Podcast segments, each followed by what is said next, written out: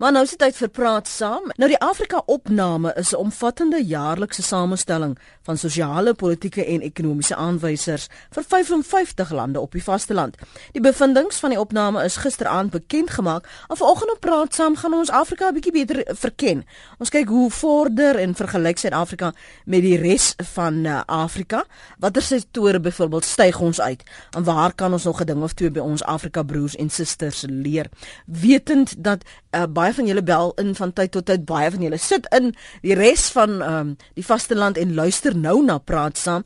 Gee vir ons jou ervaring die terugvoer van wat jy sien waar ons kan verbeter waar ruimte vir verbetering is en waar jy dink ons doen nogal nie te sleg nie as dit by dit of dat kom nie so uh, jou terugvoer word beslis verwelkom ons gaste is Karen Hasse sy's 'n navorser by Good Governance Africa en sy's ook redakteur van hierdie opname en hierdie verslag môre Karen dankie vir jou tyd vanoggend Hi, good morning. Thanks for having me. En dan gesels ons ook met Dr Willem Boshoff. Hy is by die departement ekonomie by Stellenbosch Universiteit. Môre Dr Boshoff. Môre Lenet. Baie dankie vir jou tyd ook en as Karen eh, gesels en raak in vervoering, asseblief voeg gerus by eh, jou stywer in die armbeers. Uh, dalk is daar ander punte wat jy wil belig wat ons nie eers aan dink nie. Karen, jy gaan Engels praat, maar jy verstaan Afrikaans, so dankie vir jou bereidwilligheid om dit te doen. Vertel eers gou vir my, wat wat probeer julle bepaal met so 'n Afrika opname? Well, what we're trying to do is just collect as many statistics as possible um, on the African continent uh, so that um, we present a volume where people can make comparisons between countries and across time. So you can identify the broad trends in Africa. And we want to create awareness about what's going on in Africa, but also we'd like to draw attention to the statistics in Africa and also that um, there is a, a, debate about the quality of statistics in Africa and that this really needs to be improved. And um, with with this volume, we'd also like to encourage um, the use of information to promote better governance on the continent. Hoe help daardie inligting beplanners byvoorbeeld as 'n mens dink in terme van toerisme of uh, ekonomiese geleenthede? Um, I'm sorry, can you repeat that? How does that the, how does that statistics help um, any strategists trying to figure out how they can improve tourism, or they're looking for economic investments or other opportunities? How could they use this as a guideline, for example? Well, the the most important basis for any sort of policy decision is, of course, the the information. You need to know what is going on on the ground before you can formulate policy to address problems. So these statistics will help to identify problems, to identify whether things are improving, what areas need attention, and so on. So it's a very important tool for policymakers and also for business people to to make any sort of decision on on actions that they want to take in in African countries. Ons kan nou nog gesels oor die vergelykings en en wat die inligting is in die inhoud wat jou Afrika opname bevat. Maar is dit sinvol om Suid-Afrika met die res van Afrika te vergelyk, Willem? Uh, dankie net. Ehm um, die ek dink wanneer mense dink oor oor vergelykings, dan moet 'n mens miskien eers vra wat jy wat jy besig is om te vergelyk as jy hmm. nou dink aan die uh gegee die verskille in in lande se bevolkingsgrootte is ehm um, is dit nogal moeilik om om om om sommer net BBP die dit wil sê die die grootte van hulle ekonomie te vergelyk. So wat ek wil gedoen word is om te dink oor byvoorbeeld inkomste per kop. Ehm um, en dan sal die Wêreldbank vir jou sê ons is 'n hoë middelinkomste land. So ons behoort onsself eh uh, te meet aan soortgelyke lande soos Mexiko, Maleisië, Brasilië. Mm. En dan maar dit sluit ook natuurlik ehm um, toenemend 'n aantal Afrika lande in. Ehm um, die voor die hand liggende is, is Botswana en Namibië maar ook ook ook meer noord.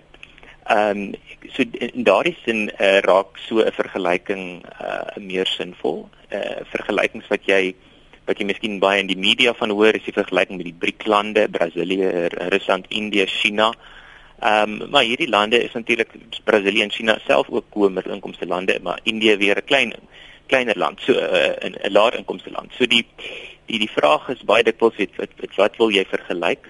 Ehm um, maar ek dink ehm um, vorentoe uh, raak uh, Afrika 'n belangrike 'n belangrike uh, is daar 'n aantal lande in Afrika wat 'n belangrike so van maatstaf gaan word om ons teen te teen te meet. Mm.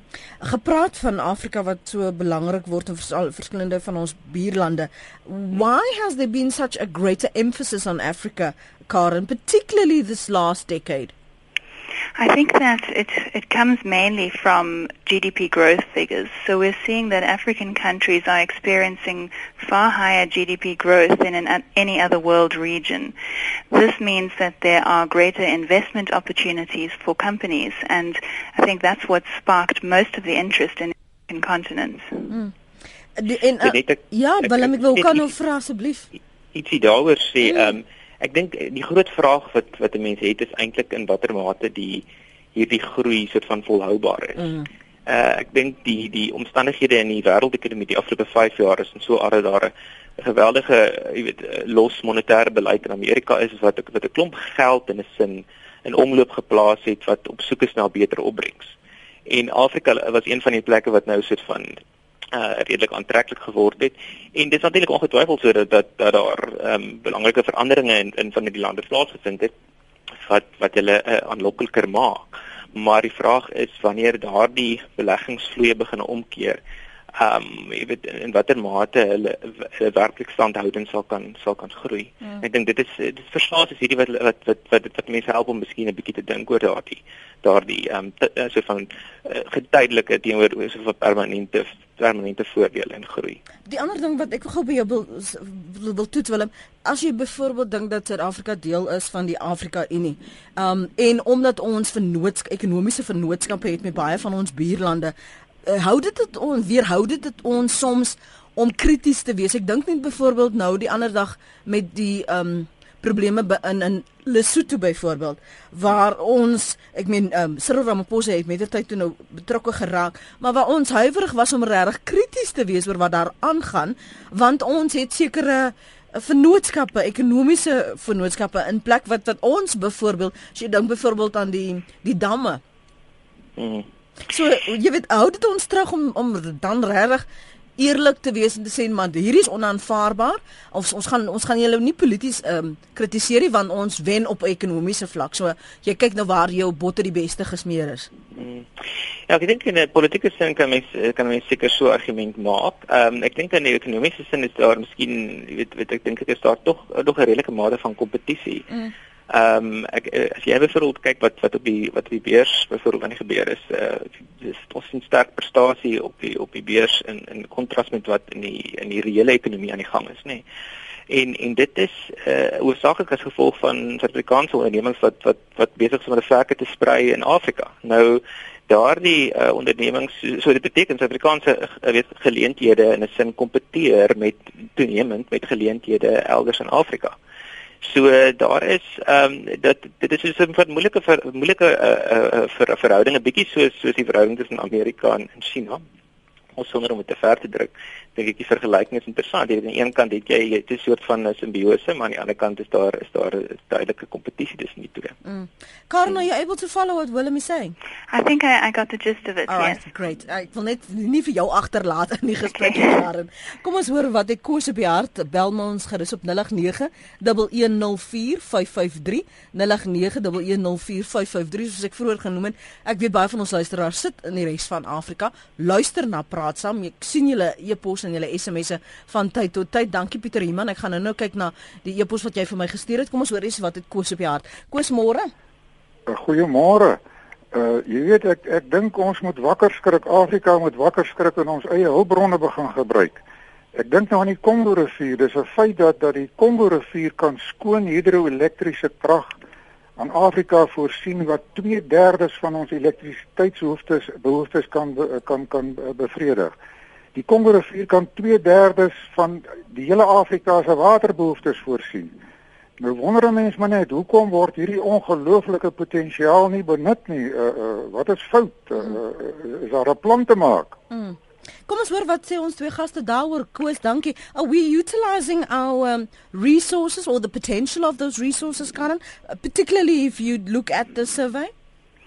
Um, I think the the point of the hydro, hydroelectric um, power potential in, in the DRC is a, a very good point.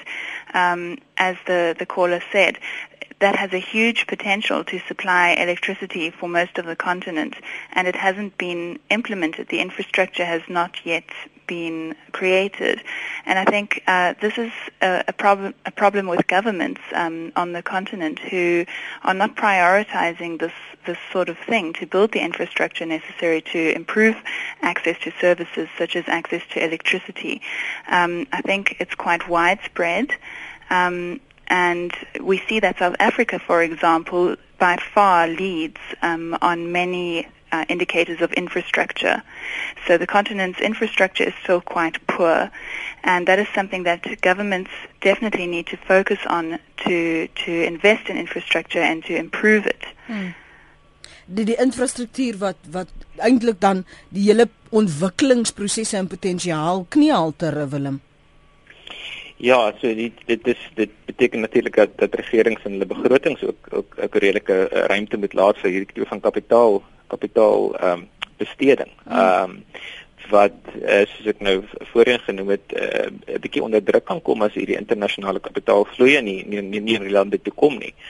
Ehm um, aan die ander kant, miskien net om hier terug te kom met luisteraars vra, se vraag is uh, jy weet dit dis dit kom maar terug by beleid. Ehm um, jy het jy het beleid nodig wat wat ruimte skep vir vir ehm um, energiemaatskappye en myne en so voort om om om hierdie tipe van infrastruktuur te ontwikkel want dit is tog duidelik dat jy dat, dat die staat dit nie alleen kan doen nie. Mm. Ehm mm. um, so weet in in in Afrika is daar ook baie van ons Afrikaanse maatskappye betrokke, konstruksiemaatskappye ook betrokke uh, besig om, om om te werk aan aan van hierdie infrastruktuur projekte. So die die groot vraag is eintlik in watter mate kan die Afrika regerings beleid skep wat wat soort van onafhanklik is of of minder minder beïnvloed word deur ehm um, wat ek noem in rent seeking, nee, soort van korrupsie en tipe van mm, ehm mm, um, bankies se boeties. Hmm. Ehm um, in uh, in in watter mate kan dit kan dit uh, kan dit aanspreek uh, in 'n soort van korttermyn om hierdie infrastruktuur te, te befonds.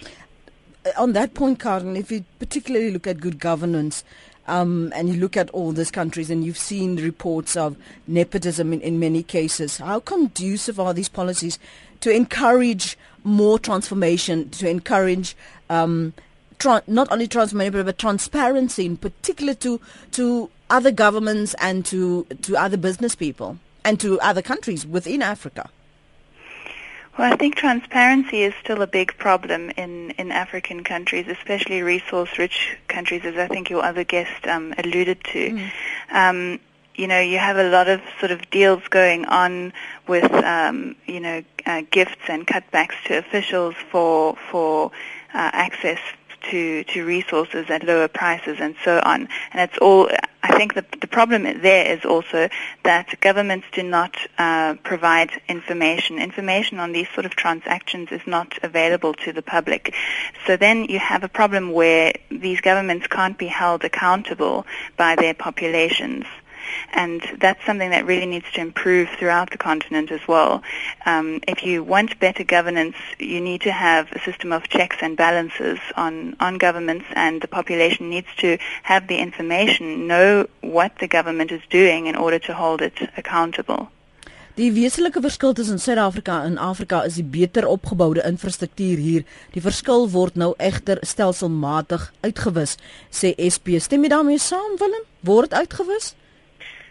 Kyk, ehm um, ek dink 'n mens moet sê daar is ehm um, 'n uh, 'n langer termyn en korter termyn vraag. Ek dink die belangrike ding is Suid-Afrika is steeds beverre die mees gediversifiseerde ekonomie in Afrika. Ek bedoel ons het 'n dienste ekonomie uh wat ondersteun word deur 'n gesofistikeerde mynbedryf mm. en deur gesofistikeerde landboubedryf. Anders as wat jy in ander Afrika lande kry wat wat ehm um, wat reeds in 'n in 'n groot mate afhanklik is van die kommoditeitssiklus uh weet as jy die op en af bewegings van oliepryse en en metaalpryse en so aan. So in daardie sin se Afrikaanse ekonomie uh baie meer het 'n beter vermoë om om krisisse en en, en groot fluktuasies te hoof te bied. Nou die vraag is natuurlik belangter so van die langtermynvraag en ons het daar moet mense ook dink oor oor die feit dat ons byvoorbeeld baie diep finansiële markte het. Ons het 'n baie gesofistikeerde privaat pensioenbedryf, ons het 'n gesofistikeerde bankbedryf.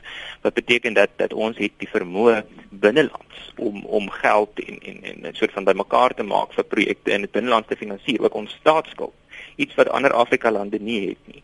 So ehm um, in in in sekere opsigte is dit kan ek kan ek dit sien ek dink uh dat dat dat ons dat ons duidelik 'n uh, hele klomp uitdagings in die gesig staar. Maar ek dink 'n mens moet ook realisties wees oor die oor die oor oor oor die aard van ons ekonomie in vergelyking met met met baie van hierdie ander lande. Ek onthou verlede jaar ehm um, was daar groot gewag gemaak van die vooruitgang wat Nigerië maak en hoe ons vergelyk met Nigerië. Is dit 'n regverdige vergelyking daarin? En is daar sekere vlakke waar Nigerië byvoorbeeld wel weens die aard van hulle ekonomie en hoe hulle eh, sake doen beter vaar as Suid-Afrika? miskien met jou ander gas dalk uh, ja, beter weet. Ja, ook vir Karen vra Karen, yeah. is it fair to compare Nigeria to South Africa because I, I recall last year there was a lot of uh, tracking for particularly the the advancements and the economy and the way that Nigeria does business uh, compared to South Africa. Yes, I think um, up to a point it definitely is a, a fair comparison.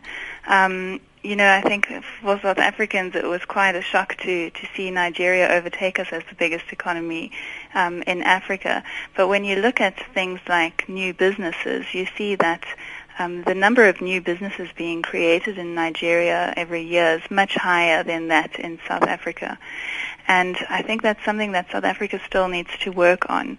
You know, um, removing red tape um, making it easier for, for businesses to start um, reducing the number of um, procedures and government regulations that that companies need to comply with. That sort of thing. I think it's uh, it's a good comparison to make, and it shows us also where where there's room for improvement in South Africa. Pieter Iman skryf ek werk in Oos-Afrika. Ek sit tans in Somalië.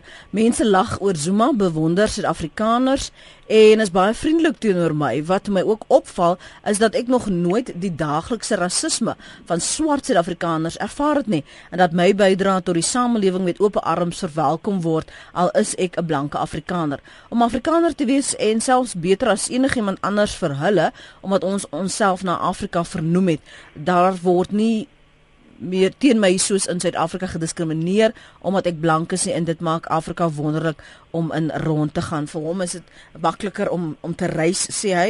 Hy voel nie ehm um, die rasisme soos wat hy dit hier sou voel in Suid-Afrika nie sê uh, ons luisteraar hier op ons e uh, e-poslyn rsg.co.za. Daar is Pieter Heyman se ervaring. Kom ons gaan na die lyne toe. Christo, welkom by Praat Saam. Is goed om weer van jou te hoor. Goeiemôre net en môre vir jou gaste en ook môre vir die luisteraars. Ja, dankie, lekker man. Hoe hoe hoe hoe, hoe ervaar jy jou reise? Ehm um, en kan jy identifiseer met wat Pieter Human sê? Jy staan nie uit soos 'n seer vinger nie of of is dit 'n ander ervaring vir jou? Uh, nee, weet jy, ehm um, Afrika bly steeds aantreklik en uh Uh, maar daar's baie goed om te sien wat uh, ek het baie lesse geleer in Afrika en van hierdie goed wil ek graag met julle deel. Ehm um, natuurlik is daar van die goed wat wat ek kritiek oor wil lewer. Byvoorbeeld net na die waar die fokus op die oomblik lê. Die fokus in Afrika gaan nou alles bietjie op die oomblik oor good governance en wat ek die kritiek wat ek daarteen het is dat dit is eerste wêreldse besigheidsbeginsels wat ons nou probeer superponeer op eie sal ek maar sê kontinent met ons met ons inheemse kulture en die goeie is nie altyd gepas op mekaar nie. Die mm, mm, beginsels mm. geld nie altyd nie. Uh, Anton Rupert het al in 1978 'n fantastiese boek geskryf oor prioriteite vir medebestaan in Suid-Afrika in, in Suid-Afrika. En die, uh, wanneer jy reguleer, dan is daar 'n uh, skep jy geleenthede eintlik wat in in in uh, maklik tot korrupsie kan lei, want dit is net nog 'n polisieman. Daar's nou net nog polisiemanne wat ingesit word in die reguleringsproses en dit is heeltemal kontraproduktief teenoor werkskepping en die entrepreneurs se pogings om van die van die vloer af te kom. So eintlik as jy wil werk skep en jy wil geleenthede benut, moet jy dereguleer sodat jy dit vir die ondernemer makliker probeer maak. Daardie projek probeer ek nie sê almal moet nou gun happy raak en dit raak nou 'n cowboy land nie. Ek sê net ons moet slim dereguleer. nou on, my kommentaar oor Suid-Afrika self teenoor die res van Afrika, is dit eintlik 'n bietjie hartseer en tragies dat ons hier in ons land is 'n bietjie vasgevang in ons eie politieke historiese geskiedenis en om dit als omgekeer te kry sodat almal wat nou gehad het nie gee vir die wat nie gehad het nie en ons mis eintlik die hele wêreldwye uh, beweging en al die geleenthede in Afrika. Ekskuus man, ek moet nou net 'n paraatjie inklop. Mm, die die belegging in Afrika ongelukkig is baie in mynbou en minerale. Dis vir dis 'n verbruikersparadys. Daar's baie geld wat gaan in mediese navorsing, maar daar's en, en in kleinhandel en in toerisme. Daar maar bitter min geld wat na die regte plekke toe gaan. En ja, die GDP of die bruto binnelandse produk in Afrika is hoër as die res van die wêreld want hier is die grootste groeipotensiaal. Ons moet eintlik ontwikkeling uh uh steun en geld kry vir betekenisvolle onderwys en skoling, opvoeding, handvaardighede en in vervaardiging. Ek bedoel ons populasie aanwas is uh as jy sommer gaan doen as jy sien ons moet eintlik 300 nuwe skole elke jaar in Suid-Afrika bou. Ek weet nie hoeveel bou ons nie. So die staat moet eintlik beplan om hierdie 300 ekstra skole 'n jaar te bou sodat ons ons populasie ten minste net aan die gang kan hou wat skoling betref. Mm. Ons beweeg agteruit met daai goed want die geld gaan nie regtig goed nie. Eerste wêreld uh wanneer ons 'n dam bou in die eerste wêreld omgewing, dan kry ons fancy bulldozers en back actors. In Suid-Afrika of in Afrika sou ek eerder graag wil sien dat as ons 'n groot dam bou, dat ons vir 'n 100 000 ouens elkeen 'n graaf gee. Dat ons daai dam in die hand grou, dan kan daai 100 000 ouens ten minste hulle gesinne voer. In plaas van om 'n Duitse maatskappy hiernatoe te kry, groot tenders uit te sit op internasionale forums en dat ouens met fancy toerusting hierso vir ons 'n dam kan bou. Hier's genoeg ingenieurs en genoeg kundige tegnici wat by die huis sit en net supersport kyk omdat hulle gefire is uit hulle jobs uit omdat hulle wit is. Wat hierdie damme kan ontwerp en ons kan saam die goed doen. Ons moet saam hande vat en saam hierdie goed uitsorteer. Ons finansieringsmodelle wat beskikbaar is vir opstart besighede. Ek praat van 'n ou wat nou 'n idee het mm. en hy moet nou met die idee ontken. Dis net sy familie wat vir hom geld kan gee die meganismes wat die regering daar het soos die Spieffonds en die TIA die Technology Acceleration uh, uh, uh, Innovation Agency. Daai fondse is so so streng uh, gereguleer. Uh, ek dink hulle het ouditeurfirmas gekry om daai aansoek van daai fondse so oorkompleks oorkompleksifiseer sodat die dat die korrupsie minder is om die fondse leeg te tap met korrup, korrupte idees dat geen ou eintlik daarin kan in uh, uh, fondse inkry nie. Hmm. Net gevestigde maatskappye wat dit kan bekostig om slim auditeure aan te stel kan daai fondse penetreer. So die fondse wat ons het om besighede en inisiatiewe te begin is nie doelgemaak vir die vir die opstart besigheid van die vir die begin ouens. En die banke doen dit nie want hulle almal doen risikovrye beleggings behalwe as jy idees moet jy die geld jou familie kry om dit mm. deur die ontkiemingsfase te vat. So ons as jy kyk wat Namibië doen. Namibië se ontwikkelingsfonds is wat so wat nou gelyk staan aan ons Industrial Development Corporation is. As jy jou plan regskryf en jy sê vir ek het hierdie en hierdie masjiene nodig, dan gaan koop nou Namibië vir jou daai masjiene en hulle hou dit op hulle balans staan. Hulle gee dit nie vir jou nie. Mm -hmm. En jy huur dit by hulle en na 5 jaar kan jy dit kry sodat hulle nie hoef te litigeer om daai goed terug te kry as die besigheid vrou nie. Miskien kan ons net 'n bietjie gaan kyk na ons bure en rondom ons, wat doen die ouens om om om besighede op die been te bring en en, en maar dit help om maar, te begin. Yes as as jy as jy praat van ehm uh, eerste wêreld besigheidsbeginsels wat ons in 'n inheemse omgewing probeer toepas, is dit ook so as jy kyk na geleenthede en ontwikkeling, die potensiaal tot ontwikkeling dat ons met daai gedagte, daai eerste wêreldse gedagte probeer kom in en die res van veral van Suid-Afrika se kant, maar die res van Afrika doen nie ouens en werk met wat hulle het. Um, ek dink so, weet jy, ek het nou redelik lank gewerk in in in in, in Botswana en ek het mm. redelik uh, wyd gevlieg in die lugvaartindustrie in Afrika. Daar is 'n samewerklikheidsgevoel, daar's 'n samehorigheidsgevoel. Tanzanië doen dit baie lekker. Ehm um, uh, Botswana ook en Namibië in 'n sekere mate en Angola is besig om lekker aan die gang te kom. Ons die die beginsels van besigheid wêreldwyd moet nie net wins bejag wees nie. Hier in hierdie kontinent moet ons ons sosiale verantwoordelikheid het 'n baie groot komponent. Ons kan nie hierso in die, op 'n klein eilandjie van geluksaligheid vir ons kastele bou met ons rendemente en ons profite, maar die ouens wat binne ons fabriek werk bly in 'n shack nie. So ons moet eintlik totaal anders uh, uh, ons benadering hê wat nie eerste wêreld is nie. Dat miskien is 30% van ons fokus op die beskerming en die kos gee en die sosiale en maatskaplike welsyn van ons werkerskorps en nie net ons eienaars en aandeelhouers se se rendement nie want dit is nie volhoubaar nie. Mm. Nou kom die ouens in hierso in hulle myn en na 20 jaar het hulle hulle profite gemaak en los hulle myn net so in hulle plat span en dan bly daar 'n spookdorp op van mense wat honger kry. Ja. Maar is dit ook nie so dat vir baie lank het Suid-Afrikaners hierdie persepsie gehad dat ons is ietwat beter as die res van Afrika nie? Daai meerderwaarde meerderwaardigheidskompleks. Ons het dit gehad. Ek het dit self gehad. Ek was 'n vegvlieger hier in die ou Suid-Afrika. Ek het gedink ek is die beste ding op die aardbol. En toe het alles net weer mekaar gegaan. Ek bedoel ons het die mooiste paaie gehad, ons het die mooiste infrastruktuur gehad, ons het die beste wapenindustrie gehad, ons het Ons het vervaardigingsaanlegte BMW, Nissan, Volkswagen, Toyota, alles ons het alles gehad wat oop en toe maak.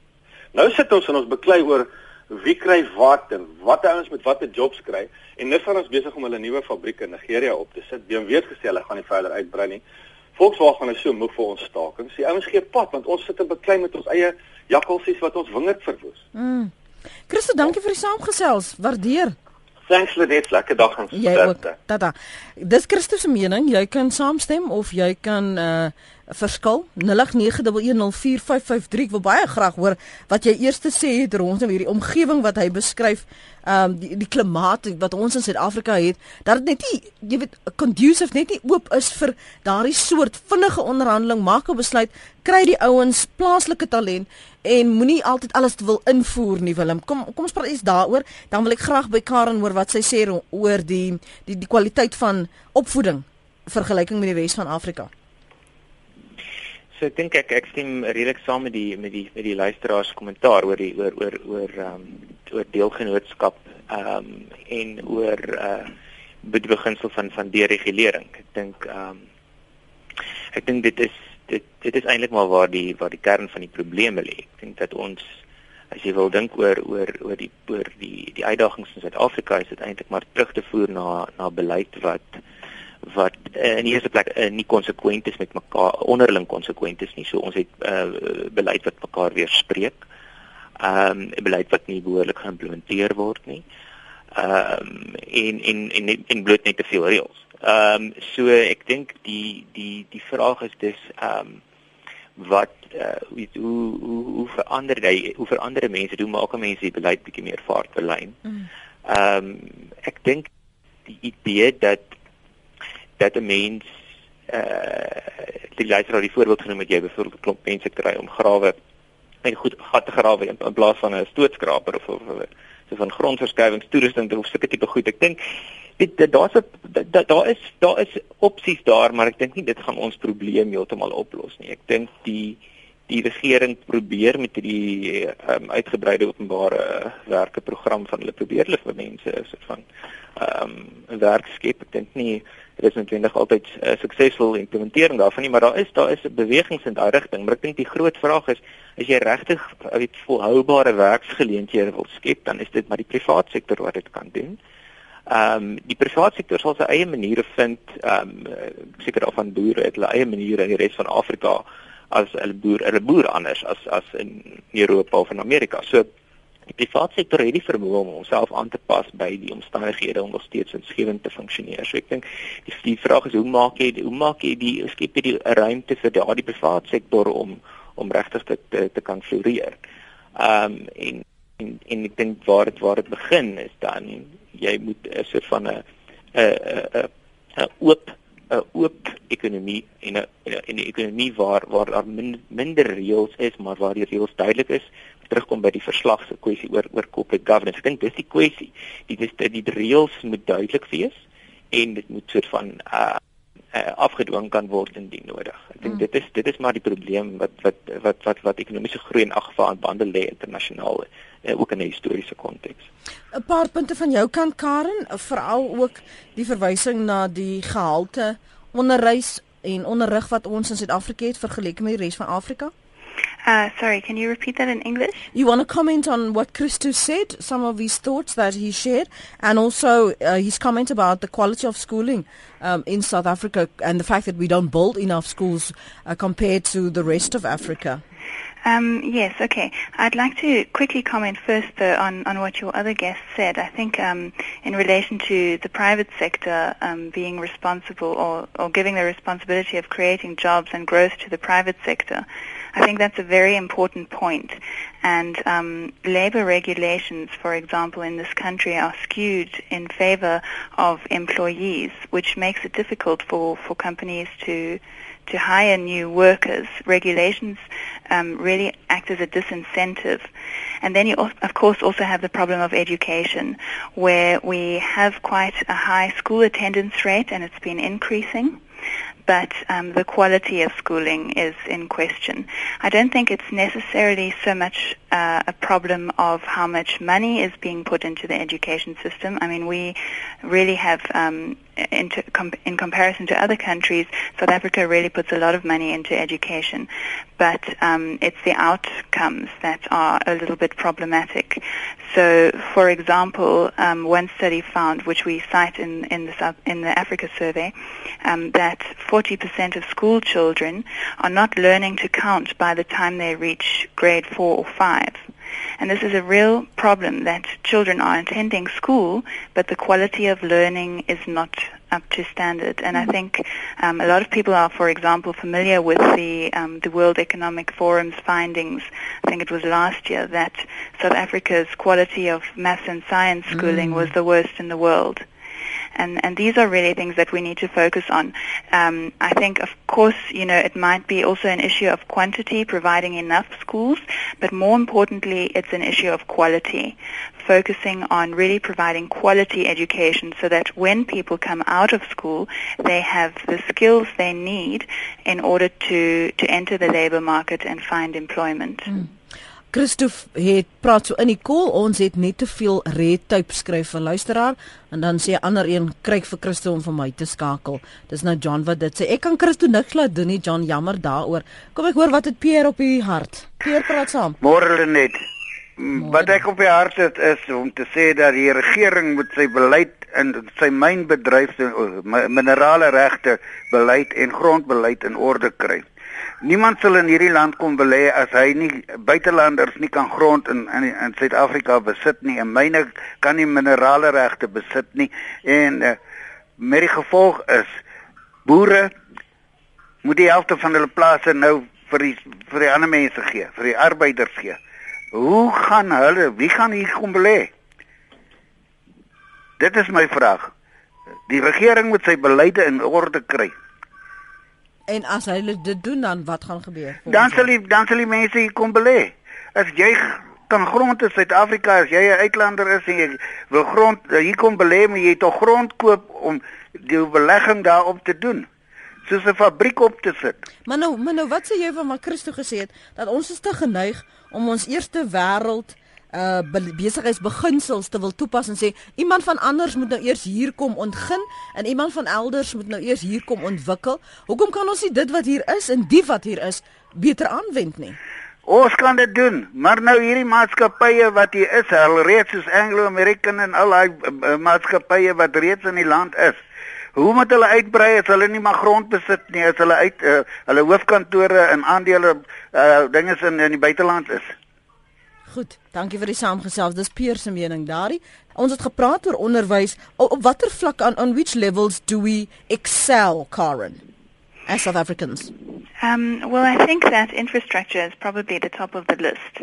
Um, uh, we have we excel in uh, roads, in airports, in, in our rail network, and the, the freight that our rail network can can handle. But um, there are also a number of other things. Uh, I suppose related to infrastructure is also electricity production. So, for example, in 2011, South Africa produced almost 40% of the electricity that was produced on the entire continent. Um, you know, we excel in a number of, of other things as well, such as um, exports. Our our economy is quite diversified compared to to other African economies, as I think your other speaker mentioned earlier. Uh, we are we export the highest number of, of products, and also um, the value of our exports is much higher than than any other mm. African mm. country. Um, also things like, uh, for example, the, the spending, the amount of money that is spent on health in our country was the highest in Africa in 2012. And I think we have seen some results of that in, in our healthcare, for example, in um, prevention of mother-to-child transmiss- transmission of HIV. You know, we've seen some positive results from that. Kom Henny, dankie vir die bel. Jy's op lyn 2. Praat saam Henny. Henny? O, as hy in lyn 1. Nee, hy's in lyn 2 hierso volgens jou. Lyn 1 sê jy hy, uh, hy nou vir my. Henny, jammer. Môre. Môre, uh, is dit Lenet? Ja, dit is Henny. Uh, Lenet, uh Ek was betrokke geweest by die uh terugbring en vervaardiging van die eerste Suid-Afrikaanse landboutrekker mm. in Suid-Afrika. Wat uh tot en met die perdekrag van uh 100 kW. En uh ons het deur die DTA DTI gewerk en ons het deur die Nywerheid Ontwikkelingskoöperasie gewerk, maar ons kon nie vorder nie. 36 1000 werksgeleenthede kon uh geskep geword het. Uh die regering het 350 miljoen rand aan die doelekar spandeer, maar hulle wou nie uh, 'n uh, sent spandeer op die Suid-Afrikaanse landboutrekker. Kyk al die trekkers wat ingevoer word in ons land in. Die werkers moet langs die pad op die sypaadjies sit en kyk hoe gaan die vragmotors verby met die trekkers wat ingevoer word. Is dit nie tyd dat ons 'n bietjie ja, ons hand op ons eie boesem druk en kyk hoe ons hierdie ding gered kan kry nie? Dankie vir die saamgesels en nie waardeer jou terugvoer. 'n uh, SMS na 3343. Dit kos jou R1.50. Kom ek sê net weer eens, ek het nie nommers of kontakbesonderhede vir Christo nie. Christo bel van tyd tot tyd in as hy hier in Suid-Afrika is en dan lewer hy sy bydrae en ek het nou al 'n idee van wat hy doen en, en waar hy reis en ek het nie 'n manier om jou in kontak met hom te bring nie. So vergewe my. Dankie Okker, dankie John, dankie al die ander mense wat vra vir sy besonderhede. Ek kan dit nie voorsien nie. Hy soos jy, net 'n luisteraar en ek het nie sy telefoonnommers nie. Ek wil terugkom net na 'n ander punt wat ehm um, gemaak is oor oor wat Christo gemaak het oor mynbou, minerale, mediese navorsing.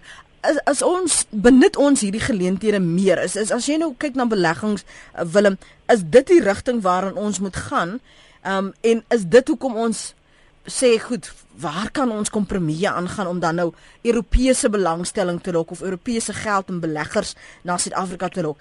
Want ons sien ook die potensiaal soos mynbou, minerale, mediese navorsing waarvan Christo praat, wat in die res van uh, Suid uh, res van Afrika vergewe my, um, nou nou so aantreklike lokmiddel is. Ekskuus net ek het jou 'n bietjie verloor daaroor ek het myself in die proses verloor want ek wil verwys dit na sien ons die potensiaal raak in mynbou, minerale, mediese hmm. navorsing wat hy gesê het as hy so reis deur Suid-Afrika eh, deur Afrika sê hy dit is die potensiaal wat Suid-Afrika nie hmm. raak sien nie. Ek ek dink ehm um, en dit ek dink een van die van die probleme is dat mense moet moet moet versigtig wees met byvoorbeeld gemiddelde vergelyking. Mm. Soos 'n mens nou sê en maar sê ons ons vergelyk nou in die gemiddeld uh gesondheidsorg of dienste in een land met 'n ander land. Veral as jy lande met redelike ongelykheid het soos ons en jy het eintlik 'n baie gesofistikeerde privaat gesondheidsorg uh, uh sektor wat ehm um, dinge 'n voordeel het in 'n klomp markte. Uh ook selfs in Europa. So jy jy moet eintlik nogal uh, baie mooi gaan dink voor jy begin sê ons het ons het 'n voordeel of ons het nie 'n voordeel in jy weet so van breë sektore nie omdat die omdat die die gemiddelde mense 'n bietjie kan mislei. Ek dink ehm um, Suid-Afrika het het ehm um, het het bewese vermoëns en dit is duidelikheid wat ons besig is mee in die res van As jy nog daar is. O ja. Hallo. Ja, ek wil net seker maak jy is nog hier. Ek hoor plofgeluide op jou lyn en ek is bietjie bekommerd daaroor. Ja, ja, jy lyn lyn raak 'n bietjie weg. Ehm um, die die, ons het bewese vermoëns in in verskeidenheid van van van sektore en en en as mens dink oor oor die betrokkeheid van weet van finansiële dienste groepe en kleinhandelgroepe in die res van Afrika dis vir my ja so dit is nie dat ons dat ons net in een of twee sektore iets iets iets kan uitdruk nie ek dink in in in in baie van ons dienstebedrywe is daar baie sterk spelers wat jy miskien dalk nie dadelik sal identifiseer as jy net na 'n gemiddelde kyk nie do you in, any way look at quality of life if you make these comparisons, Karen? Um, I think uh, I'm not sure I understood uh, the the comment of, of your other guest, but uh, I think one of the points that he made was that in, in South Africa we have a large private medical sector, and uh, that's true. But I think that uh, we also need to look at things like we, I mean, in the survey we do look at things like is healthcare improving mm. with things like, for example, um, you know, HIV and, and antiretroviral treatment, things like that. And um, we do look at quality of life. We look at access to, to basic services and things like that. And I think of course, there will always be differences between countries, and you need a lot of context to fully understand uh, these statistics. But that's something that we also recommend, is that when you're looking at African statistics, particularly in a comparison over a large number of countries, I think it's very unwise to just look at the statistics and draw conclusions from that, especially if you're making an important decision. It's always better to, to read around um, the statistics and try to understand some of the context. So, you know, in South Africa, it's true, for example, that um, 52% of spending on health is um, from the private sector and only 48% uh, was government spending on health.